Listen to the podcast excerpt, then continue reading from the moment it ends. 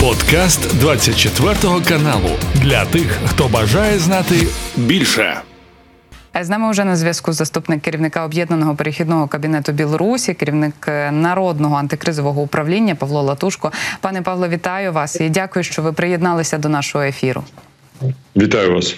Е, маю перше бажання, маю перше питання е, довге, але е, дуже хочу його з вами обговорити. Американський інститут вивчення війни повідомляє, що Путін прагнув продемонструвати владу і впевненість у своїй перевазі над прихильниками Євгенія Пригожина. Експерти звертають увагу, що Путін взяв Лукашенка з собою Кронштадт у Санкт-Петербурзі. А це нашим глядачам поясню. Це історично значима фортеця, де російські солдати провели невдале антибільшовицьке повстання на початку 21-го року минулого століття. Путін і Лукашенко відвідали Кронштадт з губернатором Санкт-Петербурга Олександром Бігловим і молодшою дочкою міністра оборони Росії е, Сергія Шойгу. От аналітики говорять про те, що і Біглов, і Шойгу є особистими ворогами Пригожина, і публічна зустріч Путіна з ними і Лукашенком з історичних причин невдалого повстання в Кронштадті майже напевно була покликана для того, аби подати сигнали е, Пригожину. Чи помітили ви цей символізм у зустрічі напередодні, як от Лукашенка, начебто, буквально використали у цих символічних міряннях владою? Ну, Лукашенко э, пользуется им, как говорится, Путин как хочет. Э, и факт того, что он тогда фактически включился в э, разрешение, назовем в кавычки, этого мятежа Пригожина, это тоже им попользовались. Попользовались и потом бросили. Бросили на 4 недели, наверное, практически на месяц, когда Путин в последующем не хотел с ним вообще даже общаться и разговаривать. Не позвонил ему на его же день независимости, не снимал снимал трубку, э, как там в той э, песне «Вова, сними телефон», да, ну вот он пытался дозвониться, но тот никак не снимал. Ну, в итоге Лукашенко добился различными методами, закрывая границу белорусско-российскую, э, введя контроль, вернее, в последующем снимая контроль, выступая на своей родине о том, что мы будем строить национальное государство. Это же как Лукашенко говорит про то, что будем строить национальное государство. Тот человек, который уничтожает государственность вообще, белорусский народ, белорусскую культуру, мову, язык. То есть, и он говорит про национальное государство. Это же посыл был направлен э, Путину. Это не был посыл направлен э, белорусское общество. Он Путину и через дополнительный контроль на границе, через этот призыв говорил, если что, я ж могу и развернуться. Ну, сними трубку, сними. Ну, Путин в итоге снял и э, эта встреча состоялась. Но зная, конечно, склонность э, Путина к византийщине, вообще каким-то символизмом, вообще это присуще было, я помню, э, и российской дипломатии. То есть нельзя исключать, что то, что говорит Институт изучения войны, имеет место быть. Опять же, там такие фамилии появляются, которые действительно у Пригожина вызывают только раздражение. Но опять же, давайте вспомним э, недавнее, сколько, может быть, это год назад было, может быть, меньше, когда Путин пригласил в Москву руководителей руководителей государств СНГ и вручил им кольца, да, как э, фактически из фильма «Властелин колец». Сколько он там тогда? Семь колец э, вручил, это же получается пещерным гномом. Да, то есть он любит э, унижать, он любит это делать именно символически. Э, это, в этом он отличается от Лукашенко. Я думаю, что нельзя исключать, что такое, такое имело место быть вчера в Кронштадте. Я маю тепер питання, яке стосується вже безпосередньо Олександра Лукашенка. От він е, коли сидів там з Владимиром Путіном про вагнерівців, сказав так: я от зацитую пряму мову. Скажу, що нас почали напружувати вагнерівці, просяться на захід. Дозвольте нам. Я кажу, вам навіщо на захід туди? Ну і втиху, ми ж контролюємо, що відбувається. Ну, сходимо на екскурсію до Варшави та Жешува. Говорить Лукашенко, що у вагнерівців є ось такі плани. Як гадаєте, для кого таке убоге послання? Для України, для країн Заходу, для росіян чи білорусів, аби запудрити їм мізки? От навіщо Олександр Лукашенко таке говорить, якщо є якась от притомна причина, так можливо, пропагандистська роль цієї заяви? Ну, сказочник Александра Лукашенко, вы знаете, ему, наверное, так хочется самому поехать в Варшаву. Вот он пытается свое желание вложить в намерение вагнеровцев. Да? Не знаю, насколько он в Жешев хочет ездить. Хотя, кстати, очень красивый город. Я еще давным-давно бывал. Там есть такие подземелья под э, старым городом. Э, но действительно Лукашенко ж никуда в Европу поехать не может. У него это проблема. Поэтому он именно и таким образом опосредованно высказывает свои э, желания. Но если серьезно, то, конечно, это посыл, посыл, скорее всего, в рамках информационно-психологической операции. Вопрос только в том, кто ее покупает, насколько это серьезно можно воспринимать. Ну, с одной стороны, да, наличие вагнеровцев в Беларуси в количестве 5000 человек – это определенные потенциальные риски, может быть, дестабилизации. Не агрессии, не пересечения границы, не попытки пересечения границы, но дестабилизация присутствует. Конечно, если мы говорим,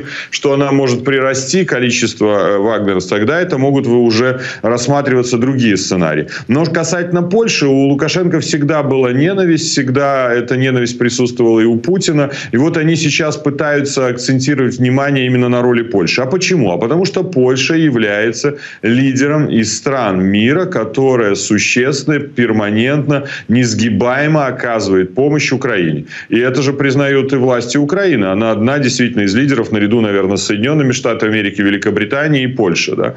Прежде всего. Э, конечно, это проблема историческая, которая заложена в ментальности самого Лукашенко, самого Путина, восприятие э, Польши. Все-таки нужно понимать, что столкновения были, войны были, э, российско-имперские или там Московия, когда была встреча Посполитой Польши. Сейчас они хотят спозиционировать Польшу как врага, но я думаю, что это все-таки они позиционируют Польшу как врага для российского общества и для белорусского общества. Белорусы это, конечно, не покупают, но россияне будут это покупать. Э, ну и для Европы самой они хотят показать, что Польша – это проблема.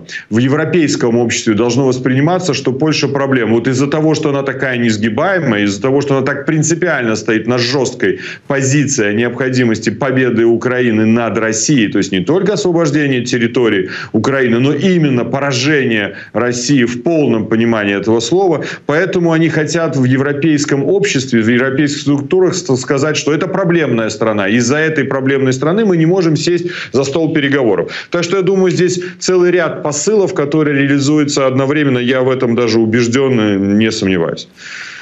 Як гадаєте, пане Павле, от ви заговорили про дестабілізацію на кордонах так Білорусі з західними країнами, ну перш за все із Польщею. А як гадаєте, яки як можуть виглядати ці провокації, зважаючи на той факт, що вагнерівці мають досвід бойових дій, і зараз вагнерівці вони буквально підвішені у повітрі, бо Путін їх уже не визнає. Пригожин не має якоїсь там величезної зараз політичної ваги, ну принаймні на цьому етапі. А Олександр Лукашенко Лукашенко, от він любив цинічно під кордони кидати мігрантів, наприклад, і це справді стало для цивілізованих країн, зокрема і для Польщі, величезним викликом. Э, ну, если мы говорим о провокациях, какого плана могут быть? Ну, во-первых, Лукашенко в очередной раз вчера привез какие-то карты, да, откуда на Беларусь готовилось наступление. Он уже из Польши готовится наступление. Но, кстати, интересно, что ведь насколько примитивно это подается, наверное, наименее подготовленную и образованную аудиторию. Ведь все, что он говорит, это можно легко зайти в интернет, а, польские порталы, посмотреть польские новости и посмотреть передислокацию вооруженных вооруженных сил Польши. И с чем она связана? Она связана прежде всего с тем, что э, Россия начала войну против Украины, Лукашенко помогает, перманентно находятся российские подразделения на территории Беларуси. Сейчас это уже не регулярная армия ЧВК «Вагнер». Ну и, конечно же, соседние страны, Польша здесь не одна, так же, как и Литва и Латвия, они предпринимают действия для того, чтобы защитить себя. Но никого нету никаких планов, ни малейших мыслей на кого-то нападать. Но он хочет именно эту историю продать и привез очередные карты, не знаю, показал он их Путину или просто опять по, пойдут мемы после этого. Значит, ну, если говорить про вагнеровцев, ну, смотрите, они 9 месяцев пытались взять Бахмут, но они же не взяли его, поэтому говорить о том, что они решатся наступать на страну НАТО, ну, кишка тонка. Э, можно угрожать, можно сколько угодно сотрясать э, словами, э, воздух, но в результате из этого ничего не выйдет. Просто пшик. Это, еще раз говорю, историю, которую могут купить только неподготовленные люди. Но, с другой стороны, конечно, если, опять повторюсь, если они увеличат количество вагнеровцев до, например, 10 тысяч, как заявлял один из командиров. Если вернуться, как говорили, там 15 тысяч, находящиеся в отпусках сейчас летних. Если к этому добавить силы специальных операций Беларуси, которые, к сожалению, именно единственное, наверное, подразделение которых мог бы Лукашенко отправить, по крайней мере, там вторым эшелоном, то тогда это уже возрастание рисков. Все равно это безумие. Безумие, ну, мы имеем дело с безумцами. Конечно, мы, с другой стороны, никто не мог предположить, что произойдет 24 февраля 2022 года или ранее еще в Крыму. То есть мы имеем дело с безумцами. Но все-таки, я думаю, здесь может быть отвлекающий маневр. Они говорят про Польшу, но имеют в виду Украину. Но опять же, сегодня угрозы нет. Перспективе надо внимательно следить за развитием ситуации накопления сил и средств на территории Беларуси. Як гадаєте, пане Павле, наскільки вагнерівці у Білорусі разом з Лукашенком є зараз загрозою для Путіна? Бо от аналітики того ж самого американського інституту вивчення війни вони кажуть, що новий гарнізон Вагнера у Білорусі розміщує свої сили ближче до Москви ніж попередня база Вагнера на півдні Росії. Попередня база найманців розташована була приблизно за 1370 кілометрів від Москви. А нова база у Білорусі приблизно за 720. я бы сказал, другое расстояние. Это 87 километров от деревни Цель Осиповического района Могилевской области. И это расстояние до города Минска.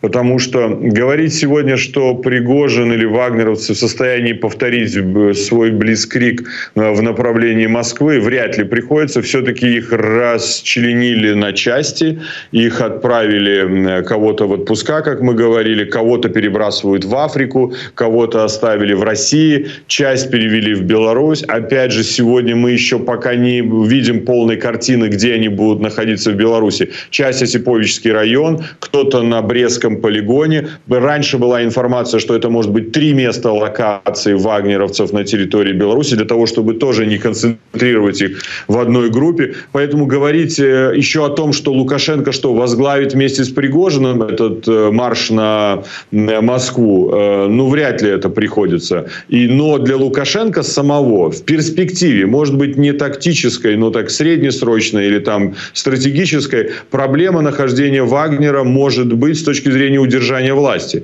Я бы не исключал сценарий, я повторю, что э, если когда-то понадобится Путину, а Пригожину нужно будет вымолить прощение у Путина за то, что он сделал, э, Путин может отдать соответствующий приказ Пригожину. Но это в том случае, если Лукашенко будет не лоялен. А он, заметьте, сейчас проявляет максимальную лояльность. Но уже, не знаю, пятки лежит, уже целует где только возможно и невозможно. Говорит вот эту сумасшедший бред, который он произносит вчера в Санкт-Петербурге. Но он же работает на Путина. Он пытается ему понравиться. Смотрите, в какой позе сидит Путин, в какой позе сидит Лукашенко. Просящего такого, да. А там сидит барин, рядом с ним холоп. Холоп еще счастлив, что его рядом на стульчик посадили, а не на коленях поставили. Но ведь образ же такой, что он стоит на коленях, правильно? Поэтому Лукашенко вымаливает, он будет делать все, чтобы Путин, э, Путину нравится. Маю ще одну тему для розмови з вами. Вона така е, е серйозна і дуже важка для адекватних людей не лише в Україні. Вона про викрадення українських дітей. Офіс генпрокурора почав розслідування щодо участі білоруського Червоного Христа у незаконній депортації українських дітей. Ми з вами кілька разів говорили на цю тему ще до того, як е, генпрокуратура розпочала розслідування. Що вам відомо про викрадення дітей і перевезення на територію Білорусі е, станом на зараз? Да, мы делились с вами информацией. К сожалению, это не прекращается. К сожалению, Лукашенко имеет планы э, вывозить и дальше украинских детей из оккупированных территорий. По тем сведениям, которые мы располагаем документами, мы, к сожалению, можем предположить, что э, количество детей, число детей, которое может быть перемещено на территорию Беларуси к концу года может составить порядка трех тысяч.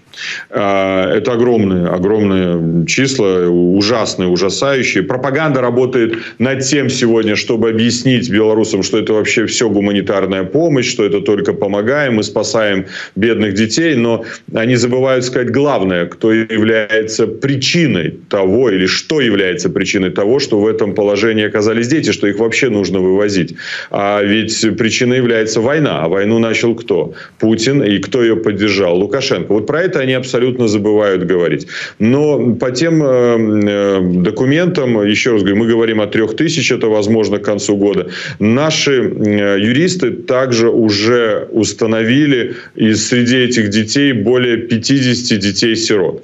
А это индивидуальная работа, это очень скрупулезная, это ручная работа, потому что необходимо вот действительно определить по лицу, по каким-то другим данным, где ребенок находился с территории Украины, каким маршрутом его вывозили через территорию России, куда он попал в территорию Беларуси и так далее. Поэтому, но, к сожалению, это число растет. И это, это печально, ну, так есть. Э, мы также, к сожалению, должны сказать, что часть детей э, была вывезена в последующем, детей-сирот, на территорию России и, по нашему мнению, на постоянное проживание в России.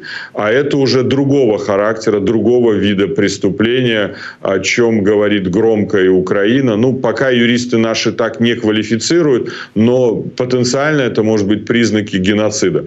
Э, поэтому, ну, все это военные преступления, за которые Лукашенко должен нести ответственность. Белорусское общество Красного Креста, э, вернее, его руководитель, это пешка, который работает в этой системе который выполняет ту поручение, которое дает Лукашенко, и ту схему, которую он реализует. Поэтому все те, кто виновен в этих преступлениях, конечно же, они должны быть привлечены к ответственности. Здесь я согласен с вашим министром иностранных дел Кулебой, который опубликовал на прошлой неделе вот соответствующий твит и призыв. Дуже а, кстати, мы в пятницу передали Генеральную прокуратуру Украины также все наши материалы, которые нам удалось собрать, и мы передать, будем передавати постійно. Дуже сподіваємося, насправді, що усіх винних покарають, бо здається, немає усвідомлення ані е, в російських, ані у білоруських ось цих служб про те, що е, це направду дуже великий злочин про Україну, і це викрадення дітей, а не допомога їм. Ну але це ж росіяни, так і ті білорусі, білоруси, які підтримують так звану спеціальною воєнною операцію, насправді російсько-українську війну. Очікуємо на результати розслідування. А вам, пане Павле, дякую за цю розмову. Дякую, що знайшли час для нашого ефіру. Це був подкаст для тих, хто бажає знати більше. Підписуйся на 24 канал у Spotify, Apple Podcast і Google Podcast.